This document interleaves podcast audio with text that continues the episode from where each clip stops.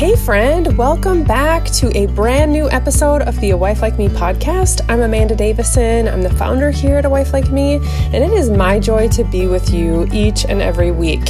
Thanks for tuning in. Thanks for sharing this with a friend, and thank you for leaving a review. Those reviews help other wives find truth, find encouragement as she is navigating her own marriage and her own faith. So, thank you for helping her out. We have a friend with us today. If you haven't met her yet, now you're going to. She's Becky Lauridsen. She's a licensed professional counselor and the founder of IOME. That's IOME instead of IOU. And her practice of counselors, they are focused on offering guilt free self care. And they're incredible. You can see all of their resources and find Becky over at IOME But what Becky's going to share with us today is something really important, and it's about owning your part in whatever that is, but specifically in miscommunication, in communication within your marriage. So she's going to share, and then I'm going to uh, also share a little bit at the end on something that I recently shared at a bridal shower that I want to share with you too on this topic. So let's dive in and listen in on Becky, and then um, I'll be back at the end. Okay, so I thought I would start this conversation with a quote by C.S. Lewis, and it goes like this Love is a deep unity maintained by the will and deliberately strengthened by habit, reinforced by the grace with with which both parties ask and receive from God. They can have this love for each other even at those moments when they do not like each other. So, when I was asked, and I'm so grateful that I was to share this message with you today, and the, the title of it is to own your part, right? To be able to own your part and understand when miscommunication um, has you discouraged, to understand how to overcome that.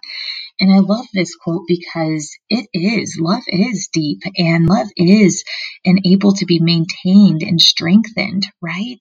And it can be reinforced when both partners ask and receive from God. And so I thought that was a great way to start this conversation of owning your part in the overall wellness of your marriage, of your relationship. And I think Brene Brown says it really, really well. And she quotes that you cannot, right, that we cannot give to others what we do not have. And this is my soapbox. Okay, this is something that I am crazy passionate about. And I, in fact, developed my entire business model basically living that, that we cannot pour from an empty cup, that we cannot give what we don't first have for ourselves. And that I think is the biggest piece of this puzzle when we talk about owning your part is to know what can you do as the individual, as the woman, as the wife, as the partner, what can you do to be your best in order to allow a space for him to be his best as well. And and I know that sounds a little bit maybe uh, painful, right? Because if if you are like me where you've been in those moments of frustration or hopelessness or anger or even resentment and you're frustrated because it doesn't seem like your partner is as as willing to commit to the work that needs to be done right um, i know that that can be really hard to think that um, we have to keep doing more. And I know, I know. So I hear that and I want to give you space to be able to feel and to recognize and to honor that frustration but I'm going to challenge you further because I know from my personal story that once you are able to work through that resentment, work through that frustration, through that hopelessness, and focus inwardly and focus on your relationship with yourself and your relationship with God, then you would be able to be in a place to fully listen and fully help and give and receive um, from your from your partner. Okay, so a little bit more about me. I think it's important to understand um, a little more about my story before, uh, so that way you know how, how to receive the information, right? I think that's an important piece of this puzzle. And um, so, like mentioned, I am a licensed counselor. I'm married to a very handsome cowboy, Tyler, and I'm a mama of two beautiful girls, Briar, who is six, and Bristol, who is almost two. And we have this beautiful country lifestyle out here in just northern Colorado um, with our horses and a goat who thinks he's a dog. It's really quite hilarious. and um, and yeah, we really love this life that we're getting to create here. But I was at that broken place, right? I was out at that place of burnout, of hopelessness, of frustration, of resentment.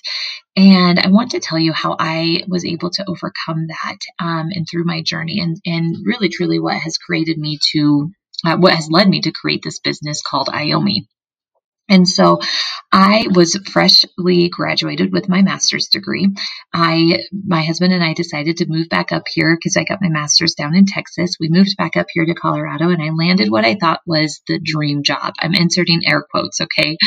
I thought I landed that dream job. Um, and it was good. It was really good. It was exactly what I wanted, what I thought I wanted, what I needed at that time in my life in that season. And little did I know how severely I would be burnt out. And within three years of being a licensed counselor working for this group practice, I was completely burnt out. And that's when I hit my breaking point. And I am sorry to disappoint you that my breaking point is not dramatic. It's not even exciting. And in fact, it's really quite boring. My breaking point was that I was living life on autopilot, that I was just clocking in, clocking out, living this mundane lifestyle, right? And I finally started to recognize just how much that breaking point was impacting my my husband and my first daughter at the time, she was uh, our only daughter at that time, I was realizing how much it was impacting them, that I was bringing home my work stress, that I was taking my home stress to work, that I was um, just at a place where I wasn't being me. And that's when I realized something had to shift. When I knew that I wasn't the happy girl that I used to be, the, the one that would go on a last minute road trip um, to a rodeo in Manhattan, Kansas with a boy who's now my husband, or the me that would, you know, dance on tables, sing karaoke I was always fully clothed, okay, but but I was just this free spirit girl that would that was just loving life. And when I look back on this season right after I had my first daughter when I was really suffering from burnout, I wasn't that girl. I missed that girl. I missed the person who my husband fell in love with, right? And so, through a lot of trial and tribulation, and a lot of tears, and a lot of frustration, a lot of therapy, a lot of self-care, I finally realized that it came to it came down to me. It came down to my relationship with myself. And then that's actually when I started to, to develop a relationship with God as well. And that's what I needed. It wasn't it wasn't that I needed something from my husband. It wasn't that I needed something from my kid or something from my job. It was truly that I needed something from me. So I needed to take a time out. I needed to look in and look up, right? And start to ask myself, why, why am I struggling? What, what am I sad about? What am I feeling hopeless about? And it was because I just had become so disconnected with who I am. And so that's when I truly started to implement consistent and regular self care. And this is again one of those soapbox of mine is to make sure that we are giving ourselves enough quality self care and filling our cups so that way we have enough to give to others. One of our quotes within IOME is You deserve the best because your loved ones deserve the best of you, not what's left of you. My loved ones at that time was getting what was le- left of me. They were just getting the leftovers. And so finally, I started to implement quality self care. And I'm going to tell you a little bit about what the heck that means because I know if you're like anything like me, you hear self care and you think, want, want, you know, I don't have the money for a spa trip. I don't have the time to be able to take off. I don't have, I don't like to drink wine and take bubble baths, right? That's not the quality self care I'm talking about. So I think it's important that we first identify the difference between self care and self indulgence. So, self indulgence is characterized by doing or tending to do exactly what one wants. This is lacking control, right? It's your instant pleasures, it's your quick fixes, it's the um, scrolling mindlessly on social media for hours, the binge watching your Netflix series, the um, overeating, the self medicating. It's those things that are feeling good in the moment, but it's the stuff that's going to drain you over time, right? You and I both know how miserable we can feel if we sat there and, and scrolled on social media for an hour. And then there's the quality self care the definition of self-care is to take a active role to take an active role in protecting your own well-being and happiness. And that's what i needed to do. And that's what i finally started to do was protect my happiness protect my own well-being. And so those are going to be a little more challenging right? Those are not the quick fixes. It's the it's a little more uncomfortable right? It's going to be waking up an hour early before the kids wake up have your devotional time, read your Bible. Sure, that's going to be a little challenging, right? Not to hit that snooze button, but it's going to be the thing that's adding so much value to you. It's going to be going to counseling. It's a little uncomfortable, right? It's a little challenging. You have to come up with finances and resources and schedule the time, but it's the thing that's going to add so much value to you.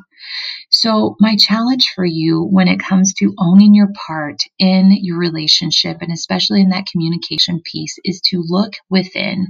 Look at God, absolutely, that's part of it, but look within and recognize what is it that you need to be um, implementing in order to protect your own wellness and happiness right? And then that way, once you are protected, once you are uh, truly experiencing guilt free self care, then you're going to have more bandwidth, if you will, more mental real estate to take on these um, concerns, to take on this resentment that you may be experiencing or lack of communication and frustration. So take that moment recognize what your quality self care is and implement it on a consistent and regular basis. That's my prayer for you. Um, and so I just wanted to wrap up with that. And I know that there, that can be an overwhelming thought, right? Do more self care. And so to simplify, my, my challenge is for you to implement one quality self care thing each and every day. That when you rest your head at night, you can praise God and say, Thank you for allowing me to take care of myself, whatever that looks like. It could be a variety of things. The scripture I want to close out with is Ephesians 4, verse 2 and 3. And it says, Accept life with humility and patience, making allowances for each other because you love each other. Make it your aim to be at one in the Spirit, and you will inevitably be at peace with one another think that's a beautiful way to remember that we need to be patient with one another. We need to be patient with ourselves. And as soon as you can heal those wounds that you have within, then you'll be able to be the best wife that you were made to be, that God created you to be. So my prayer is that you each will be able to take this time and take this message and fully fully start this journey, right, towards this guilt free self care, which is going to lead you to a beautiful relationship because then you will be able to pour out all of those beautiful gifts that you are able to, right, that God has blessed you to be able to do. I'm so grateful for your time and I hope and pray that this message was powerful. Thank you so much, Becky. Ladies, you can find Becky and her team over at iowmenow.com. We will link to that in the show notes. Go over, check her out, check her resources out. They're fantastic. Thank you, Becky. Recently, like I said at the beginning of the episode, I shared at a bridal shower and they said, just, you know, share for five ten minutes on anything you want. And that is incredibly difficult for me because, you know, I want to talk about it all day long. But I was excited to just pray whatever God wanted this bride to be to hear. And essentially, what I shared about is just what I want to kind of expand on what Becky was talking about and what our topic of this episode is, which is to own your part. Because I am so certain we, we see all throughout scripture two main themes and like coming out through scripture regarding marriage. One is that God created marriage to be beautiful. He created it with him in mind, right? It's to magnify God's ingenious design and creation story. Okay. We get in the way of that.